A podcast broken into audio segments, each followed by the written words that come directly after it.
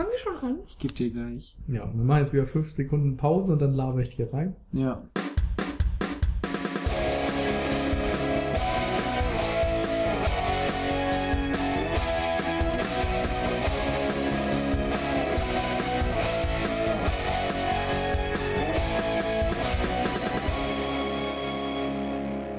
Hallo zusammen und herzlich willkommen zur Folge nach dem dritten Jubiläum oder so, die 31. Folge. Heute mit Cra äh, Inside Lewin Davis. Äh, ja, heute sind auf der Cine Couch der gute Nils, Moin. die Michi, Hallo. Und heute mal unser Moderator Paul. das bin ich und immer noch. Immer noch. Immer noch. Ja, eigentlich, ursprünglich wollten wir heute über Crank reden. Aber Ja. wir haben die Rechnung ohne den Hermesboten gemacht. Beziehungsweise Paul war nicht da, der Hermesbote war ganz oft hier. Und Nein, eigentlich war der Paul ganz oft hier, aber der Hermesbode nicht. Und die ganz wenigen Male, wo der Paul dann nicht hier war, war der Hermesbode da. Aber ich habe jetzt eine sehr innige Beziehung mit diesem Herrn. Das ist nämlich immer der gleiche Volltrottel, der möchte ich total alles gar komisch vor- spät wissen. vorbeikommt. So gibt's also die Geschichten mit dem Postboten. Ja, es ist aber schön, wenn der Postbote abends um 8 klingelt. Warum klingelt der Hermesbote abends um acht? Egal. Weißt du, beim, beim Postboten hätte ich es vielleicht noch verstanden, aber beim Hermesboten, da hört's auf. Boah, Hermes, ey. Ja, also äh, leider kein Crank, das verschieben wir auf später. Genau, Genau. wir haben umgeplant und äh, weil wir so in Voraus denken, ähm, haben wir vor einer Stunde einen Film geguckt und reden jetzt drüber. Und zwar Inside Llewyn Davis in einer wunderschönen Preview im Mainz. Sag Kapitol. Ob diese Preview so wunderschön war, das werden wir im Laufe der nächsten hoffentlich Stunde noch herausfinden. Dann können wir nämlich früh ins Bett gehen. Wir müssen auch ein bisschen leiser reden, weil der Jan nebenan schon schläft, beziehungsweise schlafen will, weil er morgen früh arbeiten muss. Ja, leider sind wir noch so arm, dass wir uns nicht eine Wohnung und einen Produktionsraum leisten können. Ja, das wäre geil, so das mit, mit, mit so Pop-Schutzdingern dann so an, an den Wänden. Das wäre geil. Ja. Naja, wie auch immer, es soll auf, um Inside Llewyn Davis gehen, der aktuelle Film der Coen Brothers. Jetzt wollte ich natürlich in Vorbereitung auf den Podcast nachschauen, was der vorige Coen Brothers Film war. Das habe ich gar Ich nicht glaube immer noch True Grit, War es oder? immer noch True Grit? Wir schauen mal nach und gucken im Internet. Dort steht, dort steht folgendes True Grit. Ja, Tatsächlich. Ja. Ich Und es hab das ja schon Serious. Man 2009. Ich habe es auch gewusst. Sehr brav. Ja, also die Coen Brüder, Brüder, Brüder, Coen Brothers, äh, Joel und Ethan Coen, die seit äh, etlichen Jahren zusammen Filme machen. Genau, seit Anfang der 80er, soweit ich Es weiß. war verdammt erfolgreich. Ja, und einige Kracher dabei waren. Wer erinnert sich nicht gern an The Big Lebowski? Ja, Moment, wir könnten jetzt ja alle mal kurz sagen, welcher denn unser Lieblingscone bis jetzt ist. Und wir lassen Inside Llewyn Davis jetzt mal komplett raus. Genau. Okay, Aber das finde ich mal ganz interessant, Mhm. weil wir haben jetzt noch nicht so viel drüber gesprochen, glaube ich. das stimmt. Ich glaube, Coen Brothers haben wir eigentlich noch nie erwähnt. Doch, einmal doch. beim Bösewicht-Podcast kann sein, dass wir über Javier Bardem kurz gesprochen ja, das haben wir. Ja. Genau. Nils, was ist denn dein liebster Cone? Also ich finde das schwierig, weil ich die Coen-Brüder schon sehr mag, aber ich würde mich für The Big Lebowski entscheiden, weil ich da einfach immer wieder herzhaft drüber lachen kann. Ich mag aber auch einige andere sehr gerne. Also Hardsucker zum Beispiel, den finde ich sehr unterschätzt. Hm. Miller's Crossing fand ich super. Äh, ja, No Country for Old Men auf jeden Fall. Also sind auf jeden Fall viele sehr gute Filme dabei. Ja, ich Ähm, was man noch dazu sagen könnte, vielleicht jeweils zu dem Lieblingsfilm ist, wie viele man überhaupt so gesehen hat. Mhm. Und so vielleicht deutlich zu machen, wie viel ja, Vergleichsmöglichkeiten man so hat. Bei mir waren das, glaube ich, acht Stück, wenn wir das, ja. also wenn ich das richtig auf die Reihe bekommen habe im Vorgespräch. Ähm, wobei das teilweise extrem lange her ist. Also ich kann mich jetzt nicht mehr wirklich gut an Fargo zum Beispiel erinnern, weil ich da, glaube ich, 15, 16 war, als ich den geguckt habe. Ja.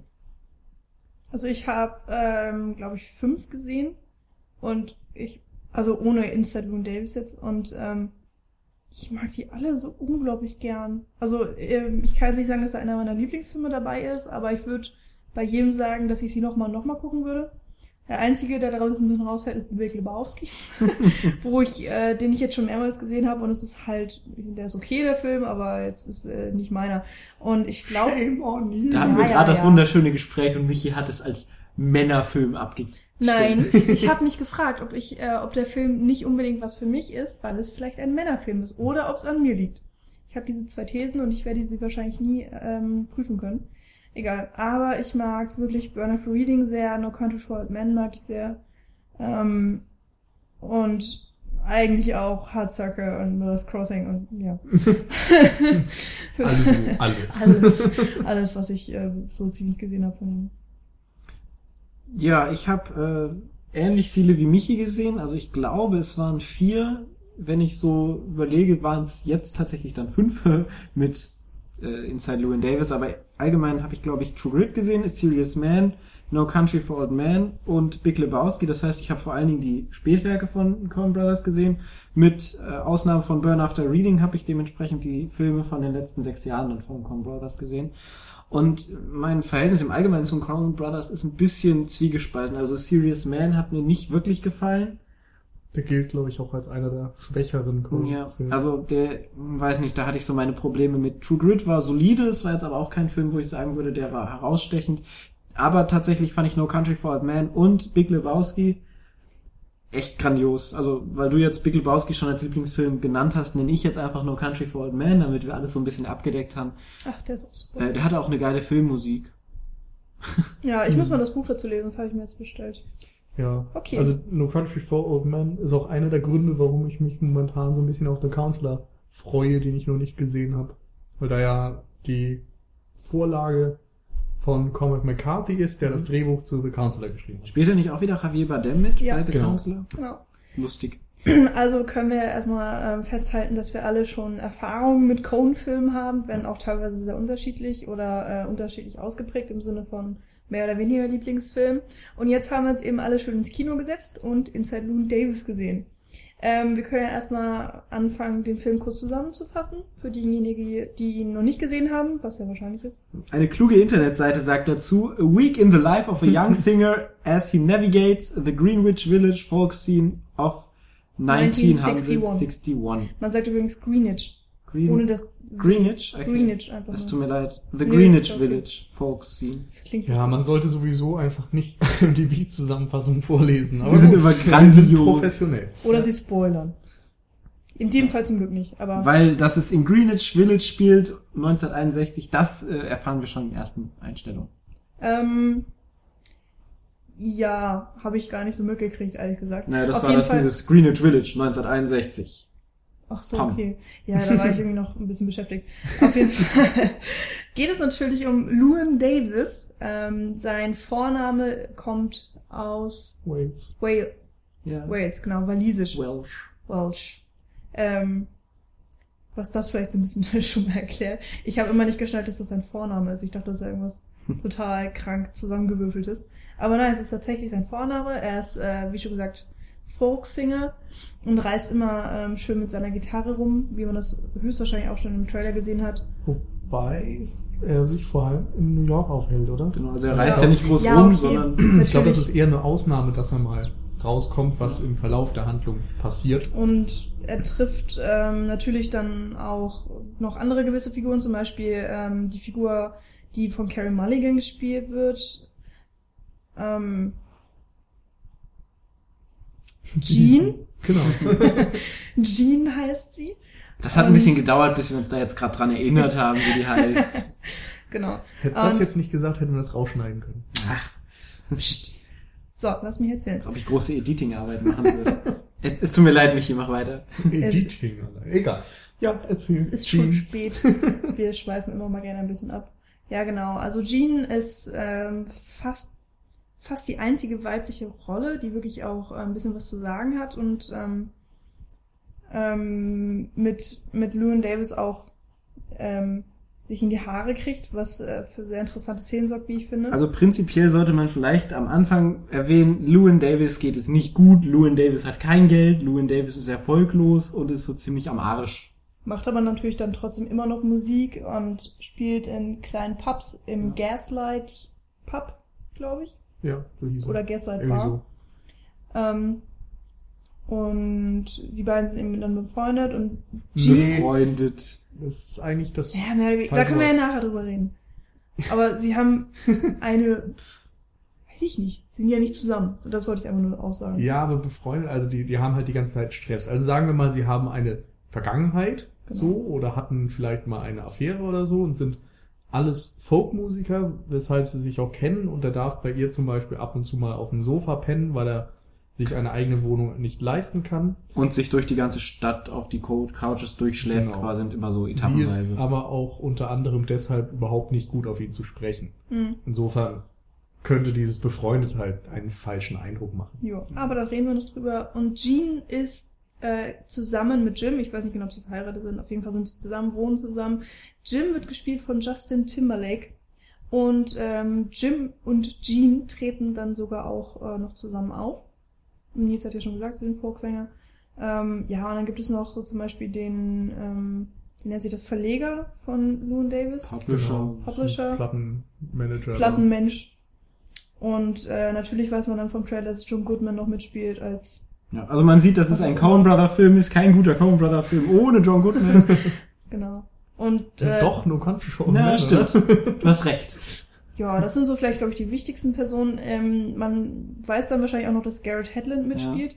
Irgendwie total Ja. sinnlos, meiner Meinung nach. Aber egal. Wir Man muss generell sagen, sprechen. also wir, wir reden jetzt über ganz viele Rollen, aber im Wesentlichen ist es auf jeden Fall ein Film über Llewyn Davis, Ja. gespielt von Oscar Isaac, was wir glaube ich noch gar nicht gesagt haben, Ja. den man zum Beispiel aus ähm, Sucker Punch. Sucker Punch oder Drive. Drive kennen könnte. Oder der Mann, der niemals lebte.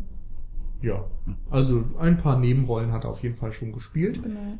Das ist jetzt so seine erste richtig große Hauptrolle, soweit ich weiß. Beziehungsweise in einem etwas größeren Film. Also er hatte schon Hauptrollen, aber das waren irgendwie so, weiß Ja. ich nicht, kleine Filme mit wenig Publikum. Jedenfalls ähm, ist es eben ein Film, der sich wesentlich um ihn dreht. Und diese ganzen Nebenfiguren, die man aus dem Trailer vielleicht auch schon kennt, zumindest war das bei Ja. uns allen so, ähm, die erwartet man vielleicht erstmal größer, Ein bisschen zentraler auch noch genau, in der Narration. als sie ja. dann letztendlich sind. Also man sieht schon diverse, mehrere Male im Film und auch über eine ja, weite Laufzeit hinweg. Aber es ist im Grunde eben nicht so, dass da wirklich viel Input oder Entwicklung wäre, sondern das meiste ist die Entwicklung und die Story von Llewyn Davis. Genau.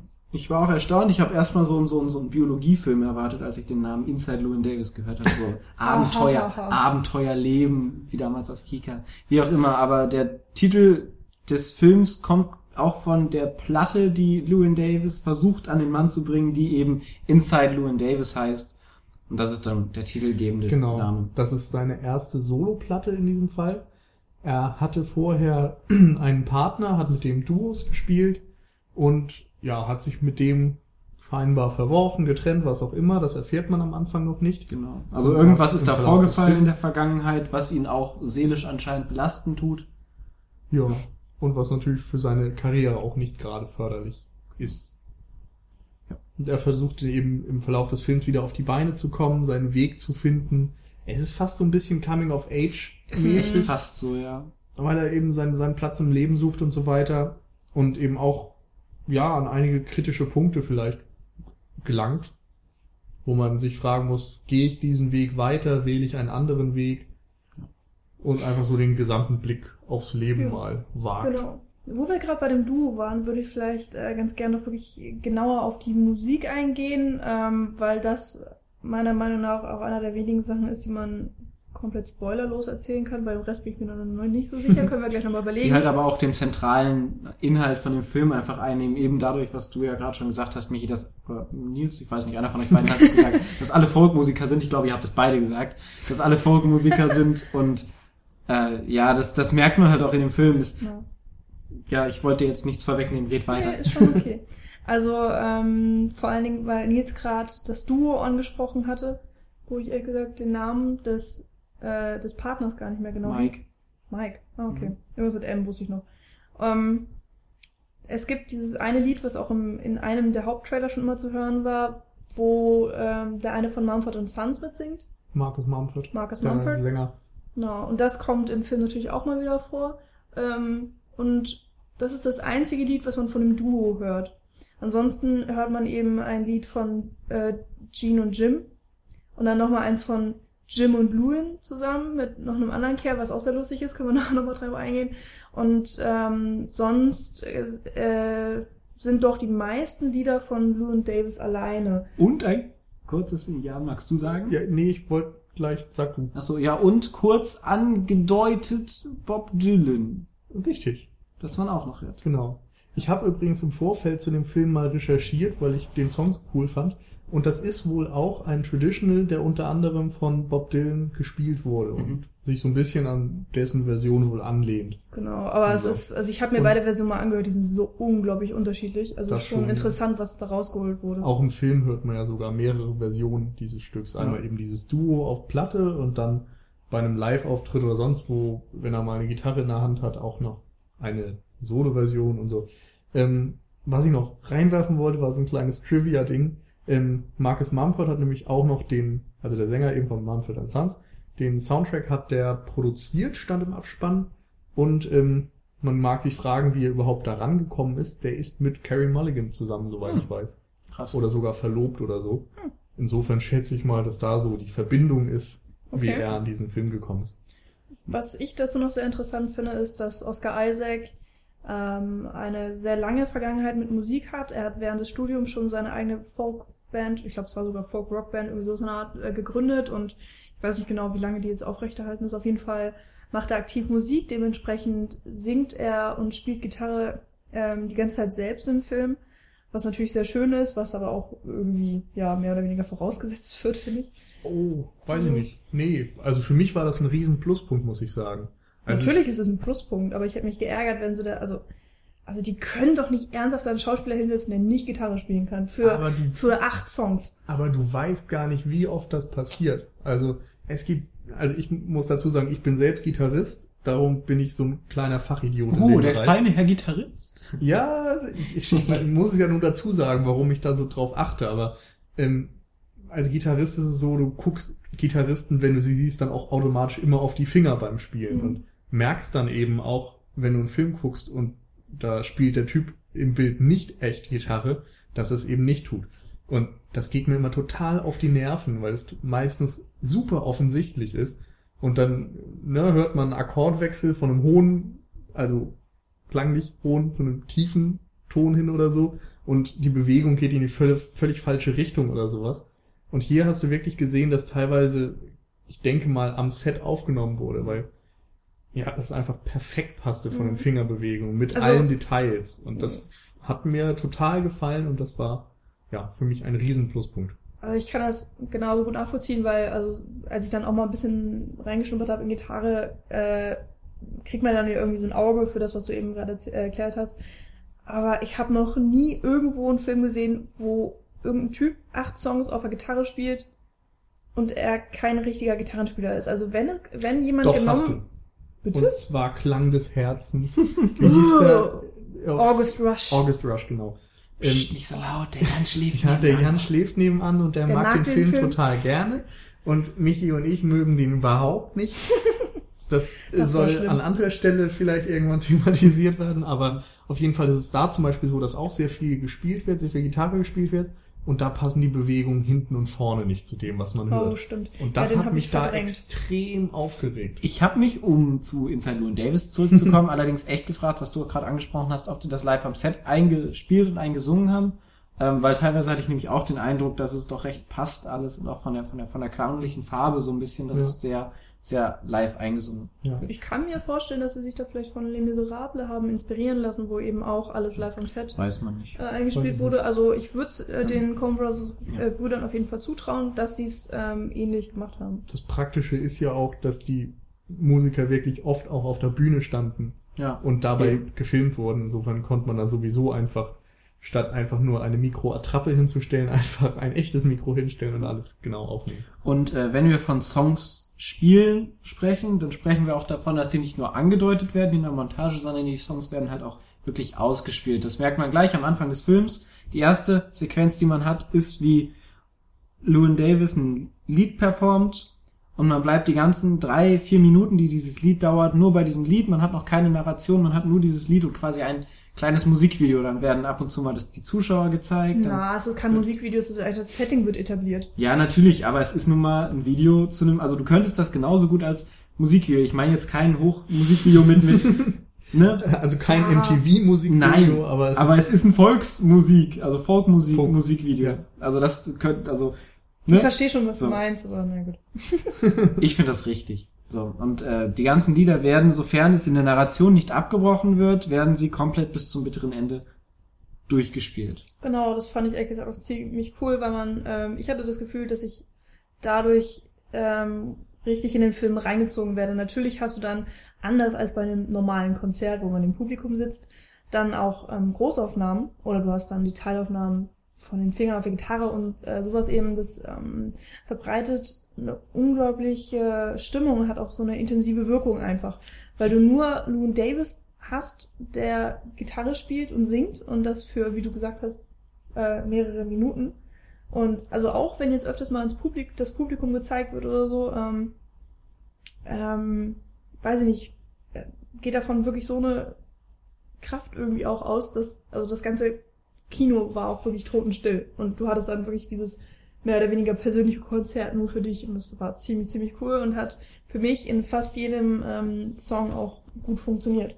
Insofern du dich auf diese Lieder einlassen kannst. Und natürlich begibt sich der Film da auf eine ganz große Fallhöhe, weil er sehr stark diesen Fokus auf diese Folkmusik ähm, richtet. Und wenn man mit den Liedern prinzipiell nicht so viel anfangen kann, dann verfehlt es auch so ein bisschen das, was Michi gerade angesprochen hat. Dann fühlt man sich vielleicht nicht so emotional involviert, habe ich Hattest mir sagen, so? habe ich mir sagen lassen. Hattest du das so? Ähm, ich muss sagen, die meisten Lieder haben mich einfach überhaupt nicht angesprochen. Also gerade dieses, äh, das einzige Lied, was mich wirklich gecatcht hat, war das von dem Herrn, mögt ihr den Namen noch mal wieder? Mumford? Mumford? Mumford? Mumford. Mumford. Mumford. Von dem Herrn Mumford. also das du. Genau, das, das fand ich richtig gut. Das von Bob Dylan, da war die Stimme geil von dem, von dem Sänger, das, das catcht halt auch, aber ansonsten. Ja, das ist halt so ein, ja, man, man fühlt sich sofort an Bob Dylan erinnert Eben. und freut sich erstmal drüber, ohne das besonders eben. musikalisch in sich aufzunehmen. Aber ansonsten muss ich sagen, hat mich die Musik. Nee, nee. Also ich, ich höre gerne Volks, Folkmusik, habe ich auch kein Problem. Hier Tom Waits geht ja auch in eine ähnliche Richtung, oder? Also Finn, ja, weiß ich nicht. kenn bin- ich mich nicht so Ich bin auch aus. nicht so der Musikexperte, aber da muss ich mir sagen, da höre ich mir lieber fünf Tom Waits Stücke an, als das jetzt. Also das hat mich überhaupt nicht gecatcht. Und das ist, glaube ich, das große Problem, was der auch in der Rezension haben wird. Rezension, in der Rezeption. Rezeption, Dankeschön. In der Rezeption, dass es eben gerade auch von diesem Musikgeschmack sehr stark abhängt. Aber du guckst dir natürlich auch Inside Llewyn Davis nicht an, wenn du keinen Folk magst, oder? Also ich meine, Ja, du guckst Coen dir das an, Brothers. wenn du erstmal Coen Brothers liest und denkst, na, mal schauen, was die da auf den...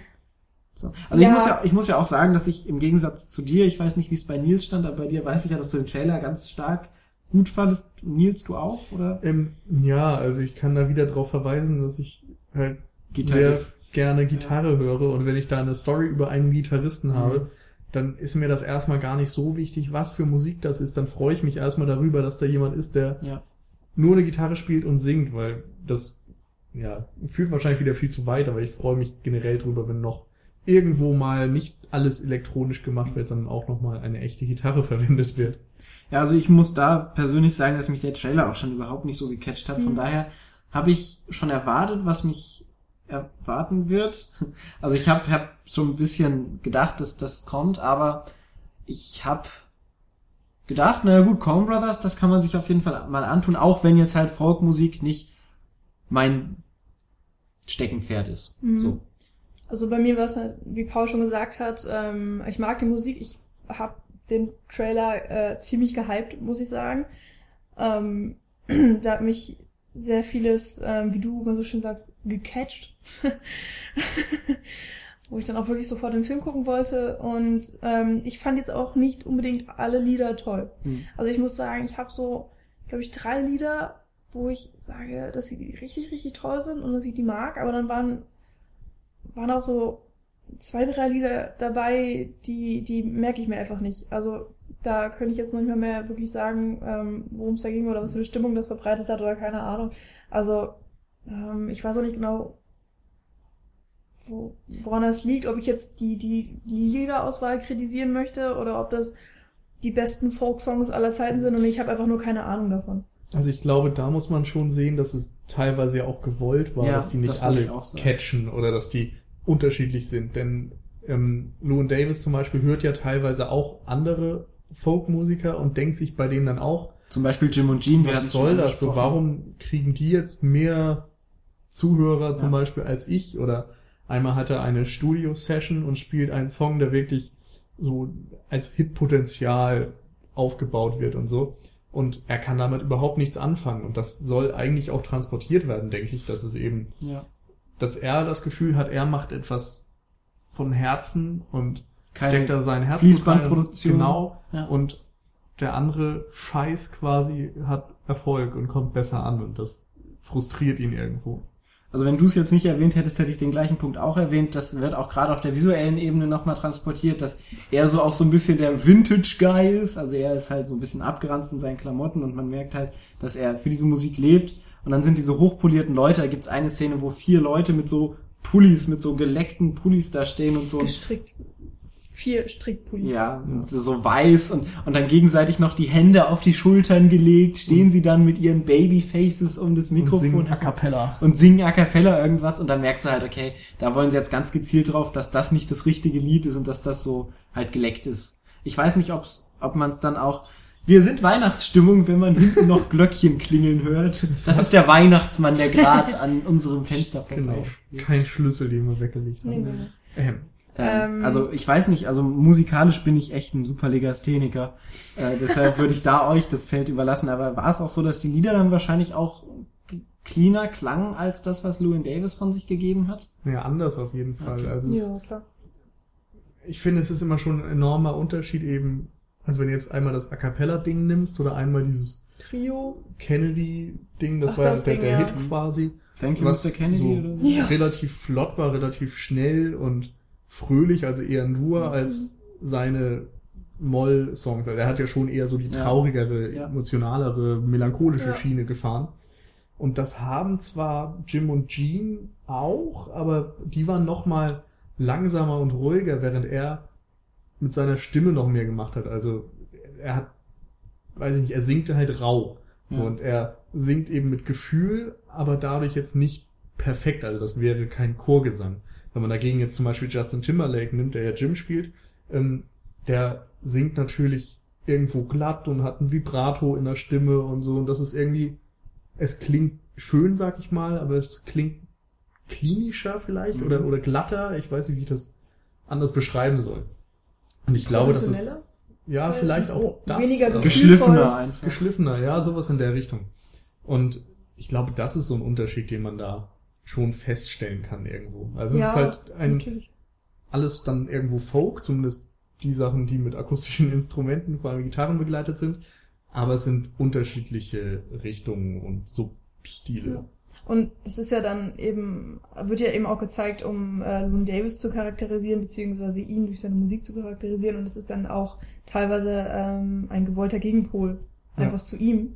Weil ähm, so wie er seine Musik macht, so ist ja irgendwie auch sein Leben.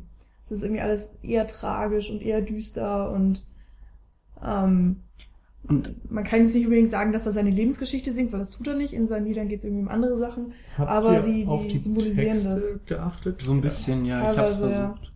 Also ich fand das immer sehr schwierig, gerade weil ich mich bei Musik generell immer durch die eigentliche Musik ablenken lasse Ja. und überhaupt nicht auf Texte achte. war auch teilweise sehr symbolisch. Also da Ja. muss man, glaube ich, kann man ganz, ganz viel reininterpretieren, was ich so. Ich habe mir das schon gedacht. Man muss auch dazu sagen, wir hatten eine Kinovorstellung im O-Ton, also O-Ton mit Untertiteln. Erstmal super, dass es in Mainz mit O-Ton angeboten wird und so. Ja. Ähm, die Songs waren jedenfalls nicht untertitelt, was ja auch okay ist, aber es ist natürlich dann schwer zu folgen oder also für viele Ja. erstmal wegen dem Englischen und für mich dann noch zusätzlich, weil ich eben dann auf die Musik achte und für diverse andere auch. wahrscheinlich auch. Ja. Insofern nimmt man da vielleicht als Muttersprachler noch mehr wahr und kann da noch mehr Feinheiten und Symboliken rauslesen. Was bei uns dann wahrscheinlich bei der Zweitsichtung passiert, denke ich mal. Oder wenn man, ich meine, man kann sich die Lieder ja auch im Internet irgendwann dann anhören, wenn sie bei Ja. irgendwo hochgeladen werden und dann kann man sich die. Aber es ist natürlich angucken. trotzdem was Schöneres, wenn man direkt beim Film gucken so diesen, ja, gecatcht wird und merkt, wofür das steht, was Ja. man gerade symbolisiert bekommt. Ich Ja. Ähm, ach so, ja. ja. Also ich würde leite jetzt gern von, von, der, von, der, von der musikalischen Ebene einfach weggehen, weil da haben wir jetzt, glaube ich, genug drüber diskutiert. Äh, allgemein wird der Folk an sich schon auch so ein bisschen negativer prononciert in dem Film und ein bisschen akzentuiert. Ich meine, da gibt's dann so einen Satz, den Llewyn Davis sagt, it never it was never new, it's never get old, then it must be folk und sowas. Das heißt, ähm, dann, dann ist, dann trifft er dann hier auf John Goodman, der dann, ach, Folk, was soll das denn sein? So, was machst du denn Moment, da? Ja. Aber den Spruch, den Loon Davis, den du gerade zitiert hast, das war ja eigentlich einerseits ein bisschen witzig gemeint, andererseits äh, wollte er, glaube ich, auch aussagen, dass Folk also zeitlos ist, Genau. oder? Ja, also ich, Ich also so wie ich das von, von. Os, also von, von, von ihm auffasse, ist es, fand ich sehr zynisch in der Art Mhm. und Weise, wie er es rübergebracht Fand, hat. also ich bin auch eher bei Michi. Also Okay. ich fand auch, dass es so ein, so ein Augenzwinkern war. Also dass Folk halt nie ganz vorne in den Charts sein wird, weil es dafür dann doch zu traditionell Mhm. ist und zu wenig, ja, Pop eben. Mhm. Und trotzdem wird es immer da sein und klingt eben nie zu alt und aus der Zeit gefallen. Weil eine Ja. Gitarre und Singen, das geht irgendwie immer. Na gut, Aber jeden ansonsten, Aber hast du ansonsten, natürlich ja, recht, wobei man da auch wieder sagen muss, dieser Krieg zwischen Jazz und Popmusik Ja. oder so, beziehungsweise E- und U-Musik und was es da alles gibt, das ist irgendwie auch schon immer da gewesen und das habe ich eher so als ja, Anspielung auf diesen Krieg gesehen, als jetzt eine wirklich fundierte Kritik an Folk. Okay. Ich glaube, sonst hätten die Coen-Brüder ehrlich gesagt auch keinen Film drüber gemacht. wenn Nee, das aber, so aber es wurde halt, es wurde halt schon immer so ein bisschen zynisch ge- dargestellt, dass halt Folkmusik nicht so wirklich das Nonplusultra ist, was du ja auch meinst. Dass es halt nicht das ist, womit man das große Geld scheffeln kann, womit man großen Erfolg haben kann. Gut, wenn man das Nonplusultra als Erfolg Ja, ja. definiert, dann auf jeden Fall. Ich habe das jetzt eher so als gute beziehungsweise schlechte Musikrichtung Nee, gesehen und dann äh, wär, wäre das als Negativkommentar auf jeden Fall nicht äh, nachzuweisen. Folk ist halt so der ältere Mann, der in seinem Lehnstuhl sitzt und vor und zurück wippt. So und Whisky trinkt. ich Whisky trinkt, meinetwegen. Ich hatte eben den Eindruck, dass es, dass der Film vor allen Dingen zeigen will, äh, wie Folk in dieser Zeit gesehen wurde. Also dass, ähm, dass man damit einfach nicht viel Geld machen konnte und so weiter. Weil wenn du dir die heutige Musiklandschaft ansiehst, da gibt es sowas wie Mumford Sons und ähm, Monsters Mhm. of Men, was auch so ein Aber ja bisschen auch in gerade erst und so. wieder seit ein Ja, genau. Jetzt, jetzt gibt es gerade so ein kleines Revival. Aber der ist ja nun auch, was Charts angeht, Ja, gut, kaum stimmt. relevant. Aber Also, dieses Singer-Songwriter kommt jetzt gerade irgendwie wieder auf, äh, worüber ich mich persönlich sehr freue, muss ich sagen. Aber dieser Film zeigt, ähm, soll jetzt nicht sagen, Folk ist scheiße oder was auch immer, sondern er sagt einfach, okay, damals gab es diesen Loon Davis und der hat versucht, Musik zu machen und hat einfach eine sehr, sehr schwere Zeit damit. Ja. Man muss das, glaube ich, auch gar nicht so stark auf den Folk an sich beziehen, Genau. sondern es ist eben diese Musikergeschichte. Da möchte jemand Künstler werden und so weiter. Vielleicht auch gar nicht Musiker, sondern ich würde es komplett von diesem Musiker runterbrechen und all, allgemein eine Künstlergeschichte Ja. rausmachen, dass du gar nicht Genau. musikalisch, also das, der Volk ist, Folk ist das eine zentrale Ding und dann ist eben das, was du gerade angesprochen Und, hast. genau. Und das andere. Problem ist eben immer bei jedem, der durch Kunst leben will, Ja. dass es verdammt schwierig ist. So, du musst da Glück haben, du musst die Kontakte haben, du musst zur richtigen Zeit am richtigen Ort sein. Und wahrscheinlich geht's trotzdem schief. Ja. Und darüber ist es ja im Grunde auch so eine gewisse Reflexion. Da ist mir auch zum Beispiel noch ähm, Crazy Heart in den Sinn gekommen. Der lief ja, ich weiß nicht, vor vier Jahren oder so mit ähm, El Reno in der Hauptrolle. Hier, Jeff Bridges. Jeff Bridges, genau. Als alterner Country-Musiker in dem Fall, aber auch eben Ach ja, ich Gitarre Der und hat Gesang auch und so. Oscars gewonnen. Ich glaube, so. bester Hauptdarsteller Ja. sogar. Ja, wo er, im Grunde war das eher so die Wrestler-Geschichte, würde ich sagen. Also der abgeschriebene das- das Typ, der das Comeback, Comeback, feiert ja. und so. Mhm. Ähm, aber hat mich trotzdem in gewisser Weise an Llewyn Davis erinnert, weil eben so diese, Das dass Anfang, das Musiker-Dasein und so weiter schon beleuchtet wird und eben auch so mit den Schattenseiten beziehungsweise mit dem ausbleibenden Erfolg.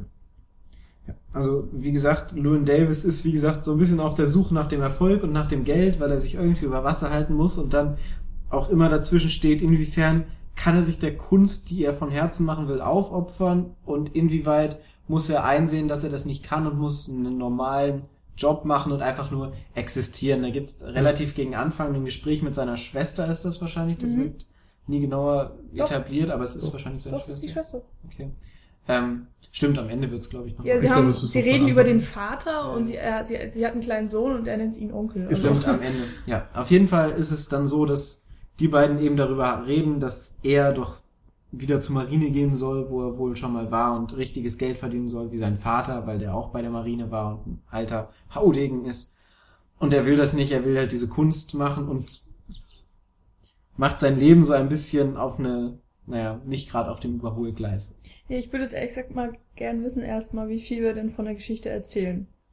Also ich würde gern Ich am Ende nochmal auf einen Aspekt eingehen, der mir ein bisschen, Den kann man dann ganz nach Genau. hinten in eine eventuelle Mhm. Spoiler-Sektion schieben. vielleicht Ansonsten- erwähnen wir ihn auch nochmal am Anfang.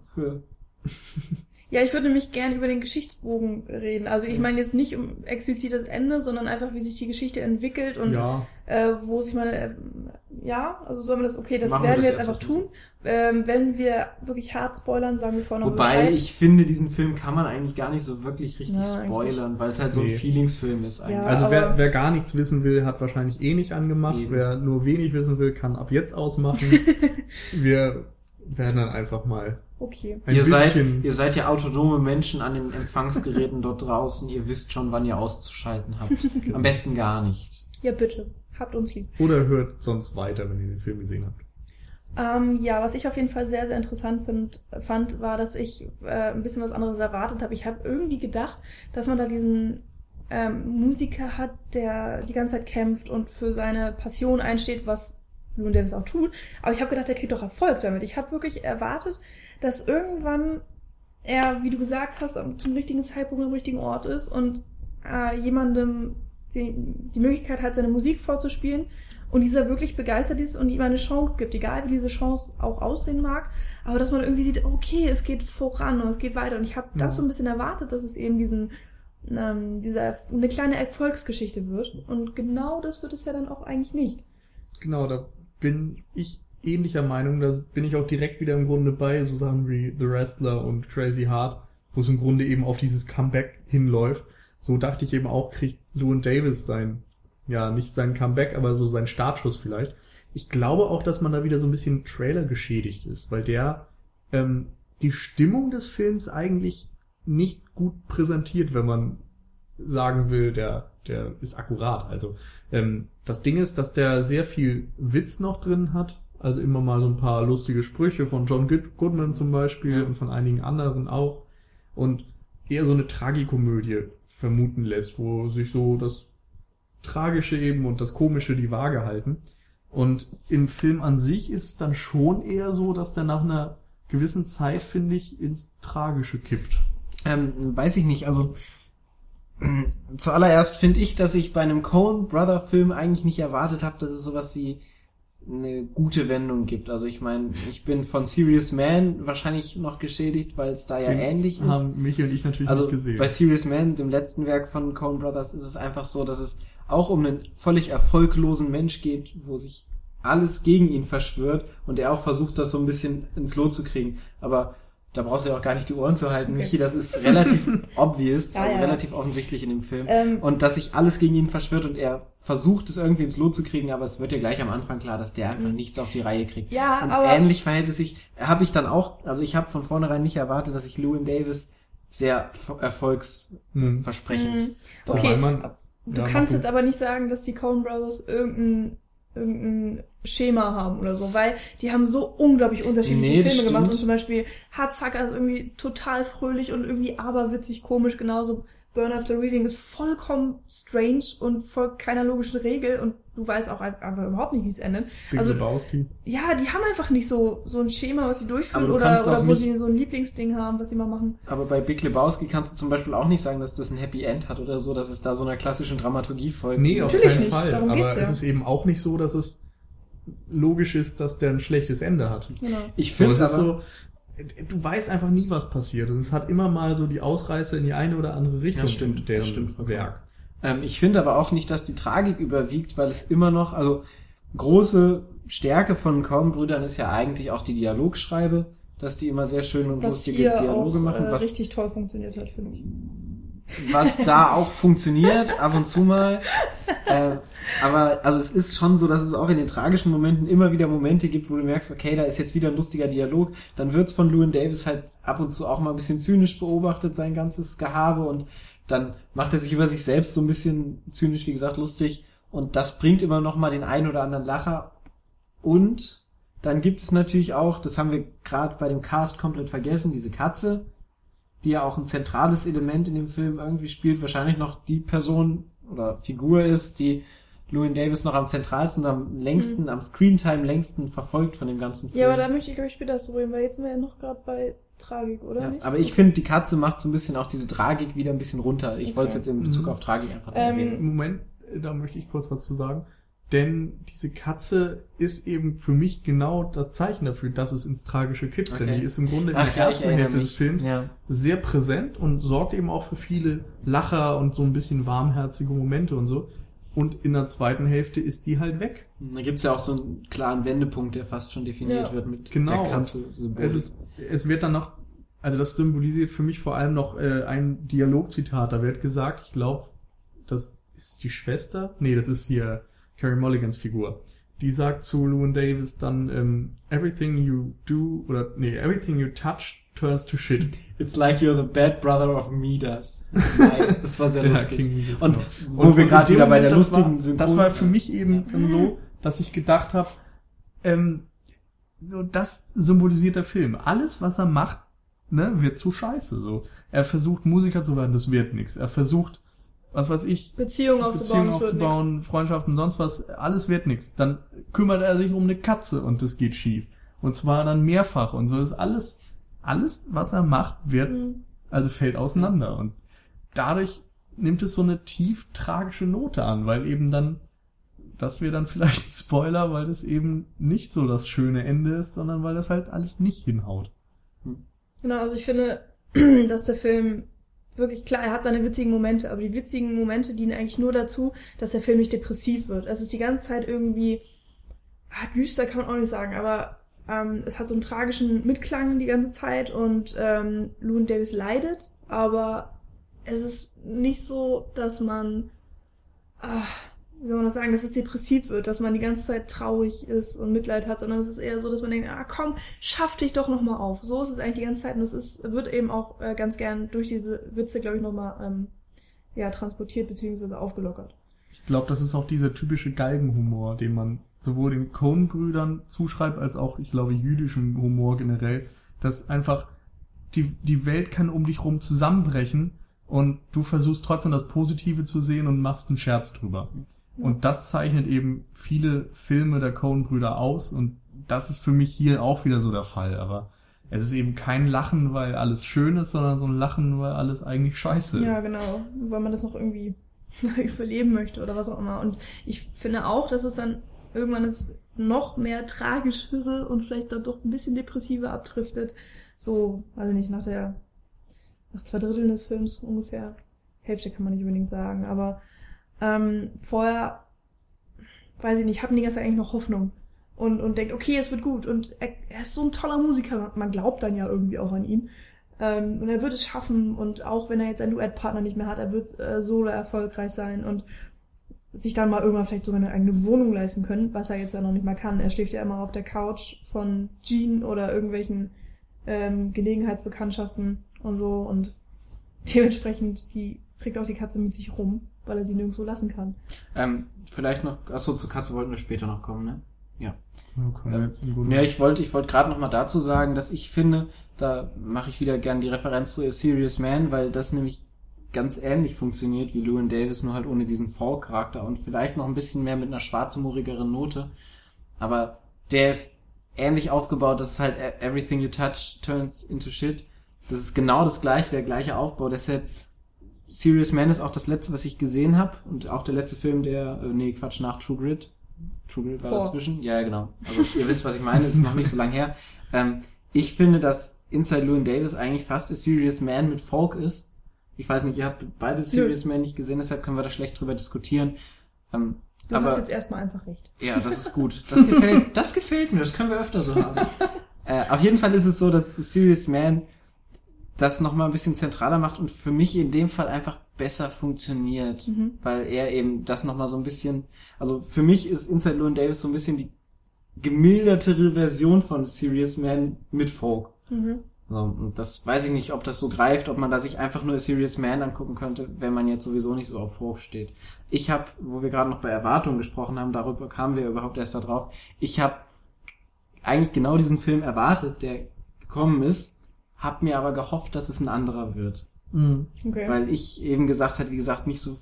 Ich hatte gehofft, dass neben dem Folk noch was gibt, was mich wirklich greift und wo ich denke, jawohl, das ist es. Und ähm, ich habe so eine ähnliche Geschichte durch den Trailer schon erwartet und habe dann gedacht, na gut, die Coen Brothers können da vielleicht noch mal ein bisschen mehr, weil wir es ja gerade gesagt haben, die reißen immer mal nach unten und oben sehr viel aus, dass da vielleicht noch ein bisschen mehr Substanz dahinter steckt.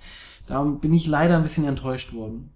Ähm, dazu könnte ich direkt mal ähm, Stellung nehmen, sag ich mal, weil ich habe ja eben was anderes erwartet. Ich habe, wie ich gerade eben schon kurz gesagt habe, eben was Positiveres Mhm. erwartet irgendwie.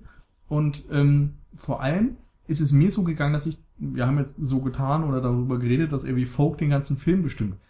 Ich hatte ehrlich gesagt das Gefühl, dass Folk die erste Hälfte des Films komplett bestimmt Mhm. und dann erstmal sehr, sehr in den Hintergrund gefahren wird, ab dem Moment, wo er New York verlässt.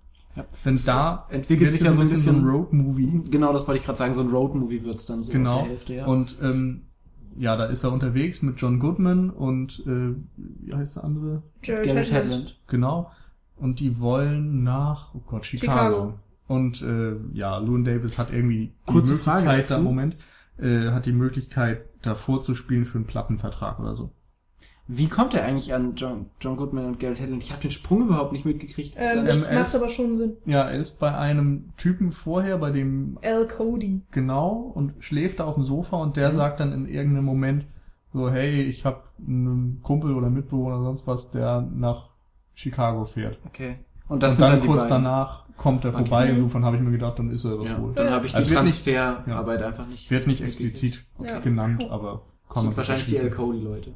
Da sieht man übrigens auch ähm, diese Sache, dass äh, äh, Llewyn Davis einfach immer so seiner Nase folgt. Also er ist immer da, wo gerade irgendwie was passiert, wo sich eine Chance bietet und dann, ähm, weiß ich nicht, er, er hat überhaupt gar keinen Alltag, überhaupt gar keinen Lebensrhythmus, was auch immer, sondern es ist einfach so, okay, hm, ja, wo schlafe ich denn eigentlich nächste Nacht? Und ähm, alles ist so ein bisschen vom Zufall abhängig, Ja. weil er selbst eigentlich kaum was plant von dem, was er macht. Selbst das, was er plant, geht irgendwie schief. Zum Beispiel diese Soloplatte, ähm, wo äh, sich Mel, sein Plattenmensch, drum kümmern sollte. Ähm, also irgendwie klappt da nichts. Er hat auch keine Und dieses, Touren und so dieses weiter. Vorspielen, von dem ich gerade erzählt habe, das ist ja auch jetzt kein fester Termin, den er hat, sondern er hat irgendwie von Mel gehört, dass der Typ wohl eine Platte hat und er hat von einem anderen Folkmusiker gehört, dass der von dem Manager in Chicago irgendwie eben ne, angenommen wurde und denkt sich, hey, ich bin besser als der Typ, also fahre ich da jetzt auch hin. Genau. So, das ist einfach dieses opportunistische. Ja. An Und ihm. das äh, symbolisch äh, wird es ein, zweimal im Film sehr schön gezeigt mit dem Hitchhiker. Ein, einfach das so von wegen ähm, Trampen, Daumen rausstrecken, okay, mal gucken, wie ich jetzt wieder nach New York komme, so ungefähr. Mhm. Und ähm, da muss man auch sagen, dass äh, Llewyn Davis sich einfach auch nie den einfachen Weg sucht. Und ähm, natürlich möchte er auch nicht aufgeben, er möchte seine Musik nicht aufgeben. Und äh, da gibt es ein sehr schönes Bild, ähm, auch, wo er in Chicago gerade ist und rumläuft und ähm, es gibt so eine so einen Streifen Schnee und rechts und links ist Asphalt und er läuft genau auf dem Schneestreifen, obwohl er keine Winterschuhe hat, wo ich gedacht habe, okay, da wird uns jetzt gerade erzählt, dass er wirklich ähm, diesen anstrengenderen Weg ähm, wählt. Und dass er sich dessen auch bewusst ist äh, und dass er irgendwie da Da Mich möchte war ich, das- Ja, der- durchgeht. Das muss ich sagen, das war für mich der schnelle Weg. So, der hätte die Möglichkeit gehabt, außen rum zu gehen Ja. und geht lieber geradeaus. Da möchte ich nämlich- drauf, dass da Schnee liegt. da möchte ich auch gerade zwischenhaken, weil ich von Llewyn Davis eher so ein Bild von, also ich würde ihn keinesfalls als eloquent oder zielstrebig oder so bezeichnen, sondern das ist für mich so ein Rumdümpler, der halt guckt, was was gerade anfällt und wie es gerade läuft. Ähm, ziemlich sinngebend dafür ist die eine Szene, also ist, man erfährt dann, dass es wohl auch noch mal eine andere Frau in seinem Leben gab, mit der er Diane. wohl auch ein Kind hat, wovon er nichts erfahren hat, wovon er dann zwei Jahre nachdem das Kind herausgeschlüpft ist, geboren, sagt man auch. ja, also wo er dann erfährt und dann auch erfährt, wo die hingezogen ist mit ihm, mit dem Kind. Und während diesem Roadtrip kommt er an einer Abzweigung vorbei, die theoretisch zu dieser Stadt hinführt, wo, Akron. ja genau, wo, wo dann eben diese Frau mit seinem Kind wahrscheinlich dann lebt. Und da fährt er vorbei und sieht gleich, ist die Abzweigung, sieht diese Abzweigung, aber fährt halt nicht hin und fährt halt straight geradeaus weiter. Aber was hat das mit herumdümpeln? Ja, das wirkt für mich, also wenn, wenn, wenn zielstrebiger Mensch gewesen wäre, der sein Leben in den Griff kriegen wollte, der hätte dann halt gesagt, so, ich schaue da jetzt vorbei. Also das wäre für mich der logische Schluss gewesen in einem normalen Film, dass man da jetzt ab ähm, driftet, quasi die, die Abzweigung nimmt. Das ist ja auch eine Abzweigung, die symbolisch halt Ja. auch nicht, Ja, ja. symbolischer nicht sein kann. Und schaut sich da jetzt an, was mit dem Kind ist, was mit der Frau ist, versucht das irgendwie ins Lot zu bringen, weil da wohl auch nicht alles im Reinen gelaufen ist, weil er, wie gesagt, nichts erfahren hat und so. Aber er fährt halt gemächlich weiter geradeaus, weil die Straße halt gerade geradeaus geht, weil Und weil er stur ist. Genau, weil er stur ist und weil er diesen, diesen einfachen Weg, den Nils gerade auch schon gesagt hat, den er jetzt, er möchte sich jetzt nicht den Stress machen, da rechts abzubiegen, zu gucken, was dann eventuell an Unwägbarkeiten dann kommen will. Er versucht den Konflikten möglichst aus dem Weg zu gehen, die sich ihm bieten. Und das ist für mich eher dieses Herumdümpeln. Also er versucht, wie gesagt, den einfachsten Weg zu gehen und nicht den eloquentesten in dem Fall. Okay, also ja, da ist wahrscheinlich auch irgendwo was dran. Also ich habe vorher noch nicht so gesehen. Und aber wenn wir jetzt bei dieser Akron-Sache sind, ähm, weiß ich nicht, da musst du auch so viel anderes noch beachten, weil natürlich Diane hat ihm das nicht erzählt, er hat das per Zufall erfahren, nach zwei, drei Jahren. Ähm, dann hat sie es ihm bewusst auch nicht erzählt und wollte eben auch nicht, dass er das Kind sieht und so. Also ich finde, da er spielt einfach noch viel mehr rein und Naja gut, aber wenn du da das hat er sich in der Situation ja wahrscheinlich genauso überlegt. Aber wenn du da in diesem Also- Auto sitzt und denkst, na gut, die wollt mich wahrscheinlich nicht mehr haben. Na gut, fahr ich weiter. So, das ist ja trotzdem der Gedankengang, der da so ein bisschen der Gedankenstruktur folgt, eben diesen einfachen Weg zu gehen. Und das ist, glaube ich, auch so eine gewisse Form von Egoismus. Ja. Dass er eben doch dann eher denkt, hey, ich mache mir ja auch weniger Stress dadurch. Ja, eben.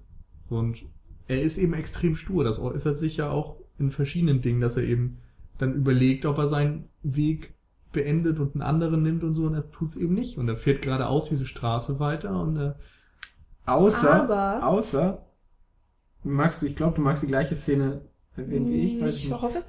Also es gibt ja diesen Zeitpunkt, wo er dann wirklich komplett am Ende Ja. ist und äh, Dann mit dem, dann wirklich sagt, okay, ich schmeiß die Musik hin, ähm, nachdem er dann in Chicago. aber er tut es eben. Ja, aber nicht, weil er es nicht will. Jetzt lass Ja, mich doch mal okay, ausreden, das ist erzähl doch nicht. voll anstrengend. ja du Oh. hast einfach die Pause gemacht und nutze ich die natürlich. Ja, weil du aufgezeigt hast. Ich wusste Habt nicht, euch was du lieb, habt euch lieb, erzähl weiter, Die Michi. ganze Zeit. Wir sind ganz ohr. Ähm, ja, wo er dann äh, doch überlegt, okay, ich muss jetzt äh, Geld verdienen, es geht so einfach nicht mehr weiter und es ist mir alles, ich, ich kann nicht mehr, so dieser Punkt, wo er dann tatsächlich wieder ähm, angeheuert werden will oder anheuern, ich weiß nicht, wie sich das nennt, und er will wieder zu See, was er anscheinend vorher gemacht hat. Er hat auch ein ähm, Ja, Marine halt einfach. Shipment, irgendwas, irgendwelche Sachen als, als Sailor. Ähm, und er schafft es nicht, weil er diesen einen Zettel nicht mehr hat, den er braucht. Und, Und den er- hat irgendwie seine Schwester weggeschickt. Äh, Beziehungsweise, weil er nicht genug Geld dafür einfach hat. Das nee, heißt, das hat er ja. nee, er muss ja dann Ach, noch den ah, Zettel bezahlen und da kostet auch nochmal 78 Dollar und das hat er einfach nicht, um das zu bezahlen. So, das Ja, heißt, okay. er will einfach diesen Schritt machen, aber weil es ihm so scheiße geht, hat er einfach nicht die Möglichkeit, dass es ihm besser gehen kann.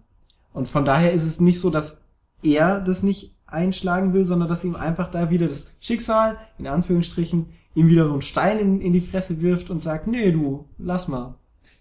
Also es ist Ja. nicht selbst, selbst, ähm, In dem Sinne nicht, aber also ich, ich schätze den Film so, äh, Quatsch, den Charakter nach Sichtung des Films so ein, dass er früher oder später eben doch wieder sein Ding gemacht hätte. Also er ist einfach kein Typ, der so diese Disziplin von der Marine oder sonst was durchsetzen kann oder nach diesen Dings leben kann.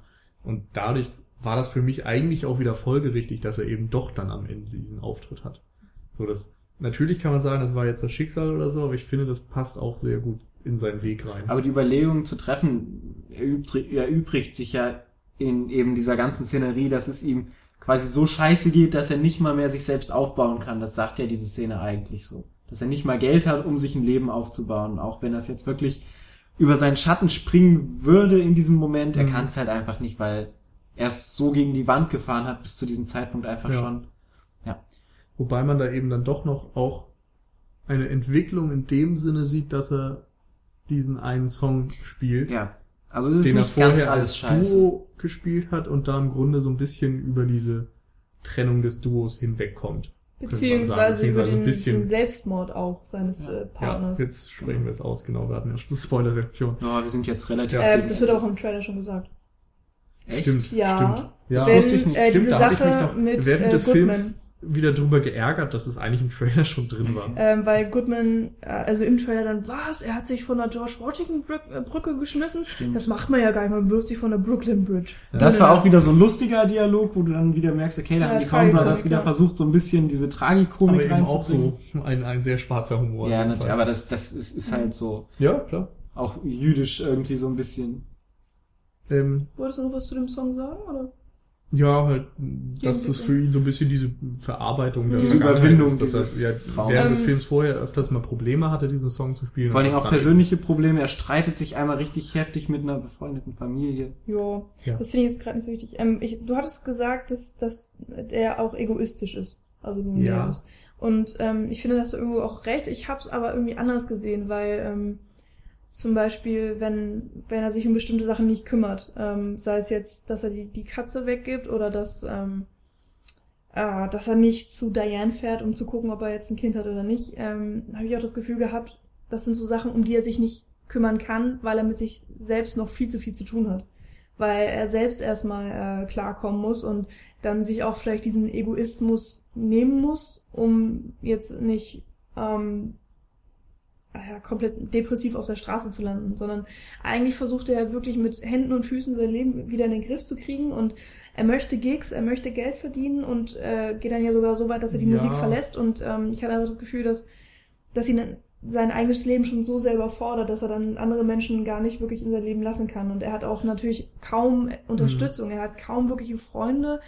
Äh, so Aber das liegt, Jean glaub ich, zum eben auch Beispiel so ein bisschen an ihm auch selbst. Ja, wollte ich gerade Ja. sagen, das ist so ein bisschen selbst, selbstverwirklichende Prophezeiung, nein, wie nennt man das? Ja, wir wissen Selbsterfüllende. Prophezeiung. Ja. Also er gibt den anderen nichts, sie geben ihm nichts und dadurch geht's halt immer tiefer, weil er Ja. dann keine Möglichkeit mehr hat, den anderen was zu geben und die ihm dann natürlich noch mehr weniger Ja. geben. Wobei die ihm ja zumindest insoweit unterstützen, dass sie ihm eben auf der Couch pennen lassen Ja. und so. Und ich meine, das ist ein, der ist total abgefragt, der Typ. Der hat seinen Mantel und, nee, nicht mal einen Mantel, der hat sein, seine Klamotten und eine Gitarre und dann zwischenzeitlich mal eine Katze. Und das ist alles, was er hat. Ja. Insofern kann er denen eben erstmal finanziell oder sonst wie gar nichts geben. Ja. Und auch seine Zeit oder sonst was, so eine Nähe oder so gibt er denen ja auch nicht, sondern er nutzt im Grunde dann nur das Sofa erstmal aus, aus eben relativ egoistischen Gründen. Man kann natürlich auch sagen, weil er nun mal Not leidet. Aber es ist ja auch nie so, dass er sich bemüht, irgendwie denen was zurückzugeben dafür, so dass er versucht, besonders nett zu sein oder eine, eine nette Geste zu zeigen oder sowas, sondern es ist schon eher so dieses, ja, gut, cool, dass ich auf dem Sofa pennen kann und wenn der Typ mich dann genervt von mir ist, dann gehe ich aufs nächste Sofa. Er hat halt auch irgendwie keinen Bock, was zu machen. Ja. Also dann wird er zum Beispiel nach einem Song gefragt, den er spielen will, da hat er keinen Bock drauf und meint, ach nee, Leute, muss doch jetzt nicht sein und so.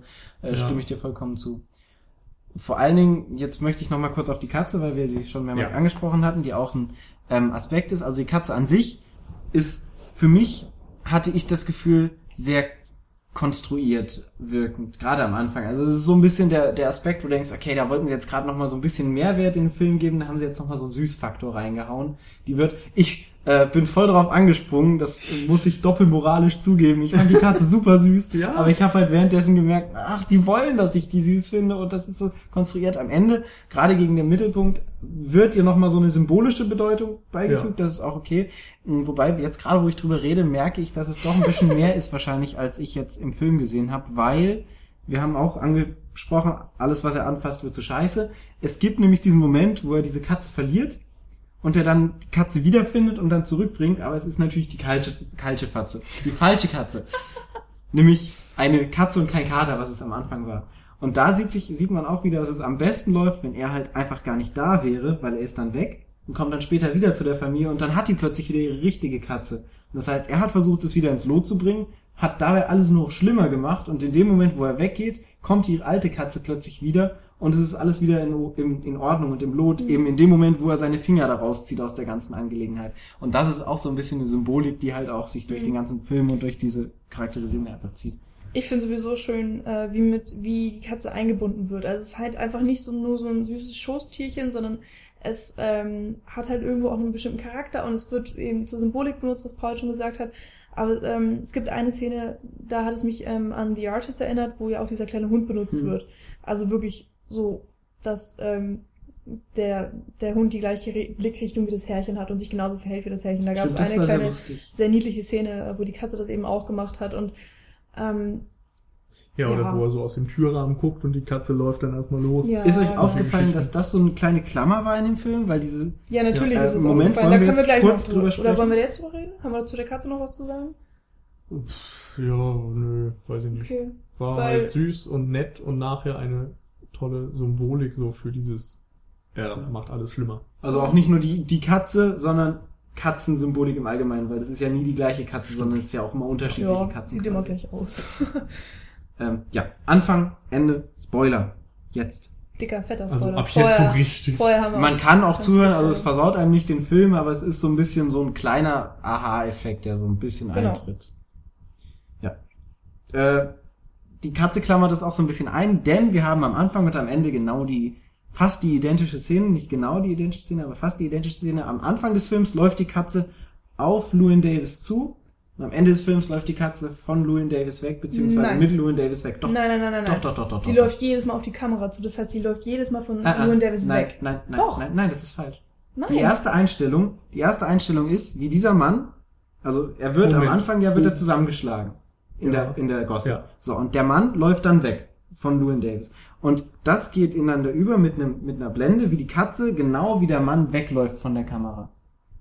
Ja, aber es geht mir darum, Ja. dass Und- Davis aus dem Zimmer guckt und dann läuft die Katze von Ja. Llewyn Davis weg auf die Tür. Und diese Einstellung hast du dann genau nochmal. Ja. Ja, Hast du aber genauso am Anfang und am Ende. Moment. Das heißt, jedes Mal läuft sie. nee, die weg. Katze läuft. Ihr redet von, oder du redest von einer anderen Einstellung als Michi. Nee, Moment, dann ist Ich weiß, was du meinst. dann ist die Überblendung, die Katze geht weg und dann sieht man Llewyn Davis aus dem Schlafzimmer rauskommen. Ach nee, stimmt, du hast recht, du hast Ja. vollkommen Und recht. dann ja, läuft sie wieder ja, zurück. Ja, genau, Okay. und dann läuft sie wieder zurück. Du Aber hast recht. was viel interessanter ist einfach, ähm, dass mh, es ist ja ungefähr eine Woche angeblich, was da gespielt wird, dass die Woche das gleiche Ende und den gleichen Anfang hat, bis auf den Unterschied, dass äh, Llewyn Davis dann zwei Lieder singt anstatt nur einem. Also weil Paul hatte ja schon gesagt, dass der Film so anfängt. Llewyn Davis sitzt in der Gaslight Bar und singt einen Song. Und irgendwie ist es ähm, danach wird er irgendwie zusammengeschlagen und dann landet er bei Freunden, pennt auf der Couch, dann Wegen kommt die Katze. Wegen irgendwelchen scheinheiligen Gründen. Also genau, er- die Gore ihm wird irgendwas zusammen äh, vorgeworfen in dem Moment, was man überhaupt nicht versteht. was man Wie, was nicht will der Kerl jetzt? Warum schlägt er ihn zusammen? Genau. Und genau das passiert am Ende nochmal, nur dass du jetzt weißt, warum er zusammengeschlagen wurde. Weil er Und nämlich vorher eine Frau bepöbelt hat. Er singt noch einen was? Song zusätzlich in der. Bar. Genau.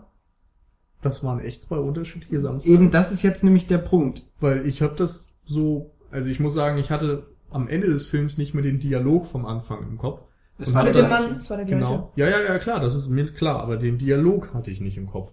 So, den Inhalt des Dialoges. Insofern habe ich gedacht, ah, am Anfang wurde sein Grund genannt. Ich glaube nicht. Das heißt, wahrscheinlich ist es einfach nur eine Doppelung. Also, dass es genau das gleiche ist, dass wir den Film quasi mit dem Ende angefangen haben, Als dann eine Flashback, Rückblende ja. hatten und dann wieder dahin gekommen sind und dann am Ende dann sogar erfahren, warum er zusammengeschlagen wurde. Das denke ich Hm. nämlich auch. Ähm, dann ist es aber allerdings nicht so gut gemacht, finde ich. Weil du sehr viele, also du hast einmal die Auslassung von, von dem zweiten Song, das ist der Dramaturgie meinetwegen zu schulden, äh, zu kommen. Du hast aber auch irgendwie einige Anschlussfehler, glaube ich. Also einige Fehler, die so anders sind in der neuen Wiederholung wie als in der alten Wiederholung. Und ich, ich weiß nicht, Glaub irgendwie. Nee, da waren keine Also ich, Unterschiede. es war halt kürzer. Also es waren kaum. immer mal, was weiß ich, Dialoge zusammengekürzt, so dass dann nicht eine lange Reaktion gezeigt wurde, sondern einfach nur so dieses, hey, da ist ein Typ hinten, okay, ich gehe mal raus, so. Und dann war er da. Also, dass es alles zusammengekürzt wurde, damit du eben nicht nochmal die ganze Einstellung bin mir siehst. aber auch nicht sicher, ob zum Beispiel dieser Papi, ich glaube Papi hieß Papi er, heißt ja. Papi, dass der, ich weiß, also ich bin der Meinung, er hätte ein anderes Oberteil angehabt in der nächsten, in der letzten Hat er auch, Einstellung. ja.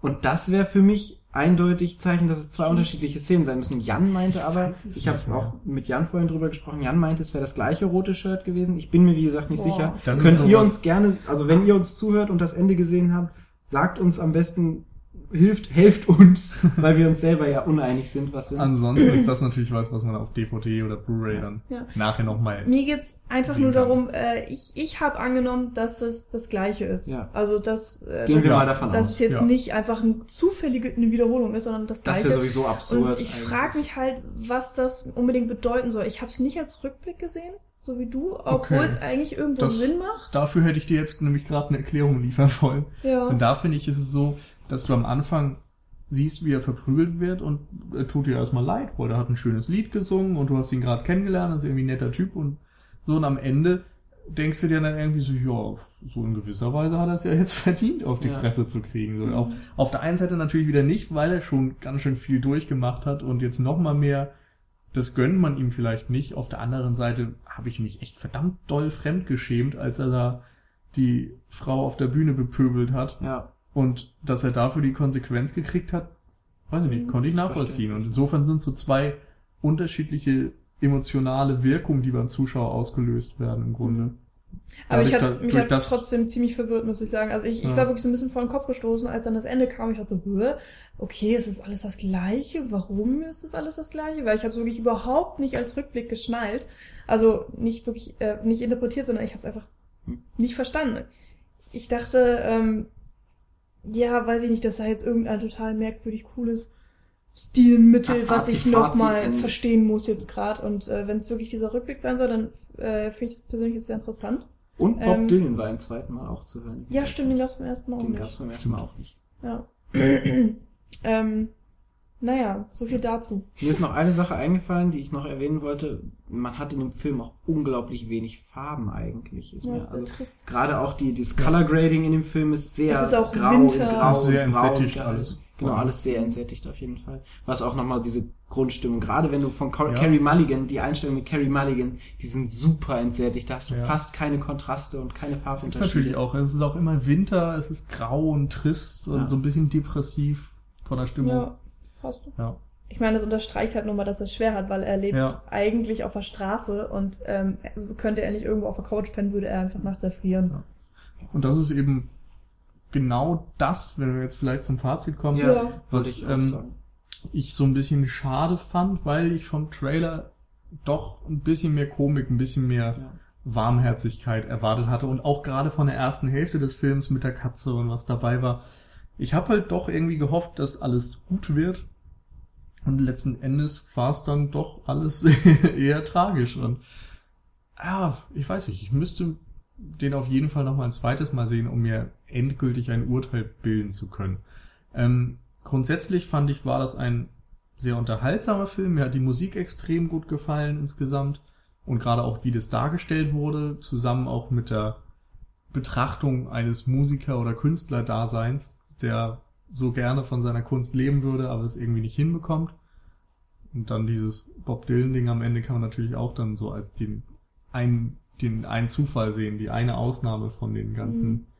ja, brotlosen Künsten. Wo man zum Beispiel auch äh, ganz rein spekulativ sagen kann, da ja die Times da war. Also ähm, erst hat Ja. Loon Davis gespielt und äh, also in diesem Pub, danach kam wahrscheinlich Bob Dylan. Das ist so ähm, die Entdeckung von Bob Dylan war, oder Nee, was? nee, dass, dass dadurch vielleicht auch Loon Davis irgendwie eine Chance kriegt, weil die Times vielleicht auf ihn aufmerksam geworden ist. Also das, man kann es Ja. natürlich in beide Seiten interpretieren. Einerseits wird er halt niedergeschlagen, liegt am Boden Ja. und in der Gosse. Wollte ich gerade sagen, dafür ist die Szenerie eigentlich zu eindeutig, dass er eben Ja. am Boden in der Gosse liegt, sieht, wie dieser Mensch sagt, okay, wir gehen in eine andere Stadt, versuchen es da eben das macht, was er nicht schafft, irgendwie rauszubrechen und dann fährt er weg und er sagt Mhm. au revoir und Ja, sieht aber diesem Taxi beim Ich, ich, zu. ich finde, man kann halt einfach beides sehen. Es gibt diesen äh, winzigsten Hoffnungsschimmer und es gibt diesen am Boden liegenden Loon Davis und das, das fand ich halt interessant. Ja. Wie fandest du denn den Die Film machen ja auch nicht alles kaputt. Auf jeden Fall, Ach ich führe da nochmal mein Ja. Fazit zu Ende. Achso, du aber warst noch schon wieder- vorbei, ich war schon Nein, ich der- Ja. Entschuldigung. Genau. Ähm, ihr unterbrecht mich die ganze Zeit. Ähm, ja, jedenfalls hat mir der Film doch soweit gefallen, auch wenn ich leicht enttäuscht bin. Ähm, gehört jetzt nicht zu meinen absoluten Favoriten dieses Jahres, auch nicht zu meinen absoluten Favoriten von den Coen-Brüdern, aber man kann ihn sich ruhig mal ansehen. So, Michi? Oder soll ich erst? Ja, Ja, gut, dann mache ich erst. Ja, Oh Gott, was kommt jetzt? mir hat er nicht gefallen. Sage ich ganz, ganz deutlich. Also, es gab einige schöne Sachen. Ich habe ja auch einiges erwähnt, was ich ganz gut fand. Ich fand die Katze niedlich. Aber äh, auch da war, wie gesagt, immer so ein bisschen, also die, die Figur des Llewyn Davis hat mich überhaupt nicht gecatcht, was eigentlich komisch ist, weil ich gerade diese Künstlerschicksale recht gerne teile und so und das auch eigentlich gern sehe, aber es hat mich überhaupt nicht mitgerissen. Die Musik, wie gesagt, gab es zwei, drei Lieder, die ich gut fand, die mich, die mich so ein bisschen mitgenommen haben, aber ansonsten war da nicht so viel, was mir der Film gegeben hat. auch dieses Ende fand ich komisch im Vergleich zum Anfang. Da weiß ich nicht. Das war auch so ein bisschen konstruiert. So, ey, guck mal, wir haben jetzt so die Klammer wieder zugemacht vom Anfang. Jetzt verstehst du den ganzen Film. Also ich muss sagen, es ist wahrscheinlich der schwächste Coen Brother Film, den ich bisher gesehen habe. Nach Serious Man. Also Serious Man finde ich noch ein Stückchen besser, weil er eben das noch ein bisschen extremer macht und so ein bisschen straighter durchzieht, wie jetzt Inside Llewyn Davis. Und da hat's mir auch schon nicht so gefallen. Ja, und äh, das ist so meine Meinung dazu. Das Einzige, was es gemacht hat, ist, dass ich jetzt Bock auf das Watchmen-Intro hab. Mit dem The Times Are Changing. Das, da habe ich jetzt Bock drauf, aber ansonsten eben durch den äh, Bob Dylan. Du hörst nur noch äh, The Abspann. Dubliners die ganze Woche. Nee, aber weiß nicht. Also, äh, ja. Gut. Ähm, ja, ich. Ach so, äh, ich fand ihn auch nicht lustig. Also es gab zwei, drei Sachen, wo ich lachen musste und bei den anderen Szenen habe ich gemerkt, da, da hat alles um mich rum gelacht oder viele um mich rum gelacht und da habe ich gedacht, naja, ach Leute, das war jetzt A klar, B war es jetzt nicht so der Brüller. So, das ging mir recht häufig so. Es gab drei Szenen, wo ich lachen musste, der Rest äh, hat mich überhaupt nicht, weiß nicht, da haben Coen Brothers viel Besseres gemacht, gerade wenn man sich Big Lebowski anschaut. Wobei über Humor lässt sich halt immer streiten. Ja, eben. das Aber das schwierig. ich sag ja, Also ich mochte den Humor des Films. Ähm, äh, nee, es ist ja irgendwie auch so nicht richtig heiter alles. Es ist ja eher sehr Tragikhumor, äh, den wir schon gesagt hatten. Ähm, ja, ich mochte die Musik, ich mochte die Katze. ähm, aber es ist irgendwie kein Film, für den ich mich richtig erwärmen kann. Ich weiß auch nicht, woran es liegt. Mir, Weil er die ganze Zeit Winter ist. Oh. Na, mir, ich fand's cool. mir gefallen wirklich äh, eigentlich ziemlich viele Sachen. Zum Beispiel auch, ich mochte jeden einzelnen Charakter in diesem Film, außer vielleicht Garrett Hedlund, der eigentlich überhaupt nichts zu Der sagen coole hat. Boy von nebenan. Das- Das, war war, so ein richtig- bisschen der Til Schweiger im ja, Film. So. ist echt, das ist Wie, wie, echt wie bei Glorious Bastards. Wir setzen den einfach und dann hält er die Fresse. Ja, sah halt cool aus, so ungefähr, die ganze Zeit gepafft, aber na gut. Ähm, aber sonst mochte ich wirklich jeden einzelnen Charakter. Ich finde, find da, ich fand die Dialoge toll, die Charakterzeichnung einfach ähm, alles sehr stimmig und ähm, fand es auch gut, dass der Film meine Erwartungen nicht erfüllt hat. Also dieses äh, alles wird gut, sondern dass es dann ja eher in die andere Richtung ging. Ähm, bewerte ich jetzt nicht negativ, aber ach, schwierig. Ja, ich, ich fand ihn gut, aber auch nicht. mh, nicht viel mehr leider. Also du hattest dir mehr erhofft. der das auch. Also ich werde mir sicherlich auch nochmal angucken und ähm, mal, mal sehen, was dann eine Zweitsichtung nochmal für Erkenntnisse bringt. Bin ich sehr gespannt drauf. Ich hoffe, ich äh, sehe jetzt nochmal mehr von Is ähm, ja, Isaac Newton. Oscar Isaac. Sehr schön. Den habe ich vorhin schon gebracht, Ja. ungewollt. Ähm, Und wie ist der Hauptcharakter von Inside Llewyn Davis nochmal? Don John! Das sind schon wieder Insider, die jetzt niemand versteht, hoffentlich. Ähm, ja, ist, also ich, ich, mhm, lassen wir das. Ja, aber ich, ich weiß, Okay. ich, ich, so, so ähnlich ging es mir, glaube ich, nach The World's End. So wie du dich gerade artikulierst. Ach, so schlimm ist es nicht. Also, so zwiegespalten dann doch nicht. Ich glaube, da waren die Erwartungen bei Michi auch einfach nicht hoch genug. nö. Also World's End, das war ja hier tragisch, was, was du da Was ich geliefert hast. als an emotionalem Ja. Feuerwerk abgegeben nee, eben nicht. Das emotionale Feuerwerk war ja quasi null Emotion Ja. überhaupt. So Naja. einfach nur so, ich gehe jetzt nach Hause und jetzt gehe ich zu Bett. Und man dachte nur, oh mein Gott, jetzt hängt er sich auf. Weil The World's End scheiße war. Er war ja nicht scheiße, aber das ist eine andere Geschichte. Ja. Das besprechen wir vielleicht nochmal. Ich fand anders, wenn ich die zweite Kann man sonst auch äh, Sich noch im, mal anhören. im Podcast auch mal hören. Ja. Genau. Ansonsten würde ich sagen, von Inside Llewyn Davis verabschieden wir uns, gehen wir outside Llewyn Davis. Nee, nee, machen wir lieber anders. Ins Bett today. Inside the Bed. Entschuldigung. Und Ja. vielleicht kommt ja im Laufe der Woche auch mal mein Crank an, dann können wir demnächst auch mal einen Crank-Podcast machen. Vielleicht. Zu Weihnachten. Da freue ich mich nämlich echt drauf, weil Crank müssen wir besprechen. Gut. Mit diesem äh, doch erheiternden Schluss, anders als im Film, verabschieden wir uns und hoffen, ihr hattet Spaß. Tschüss. Macht's gut. Ciao. Schlaft schön.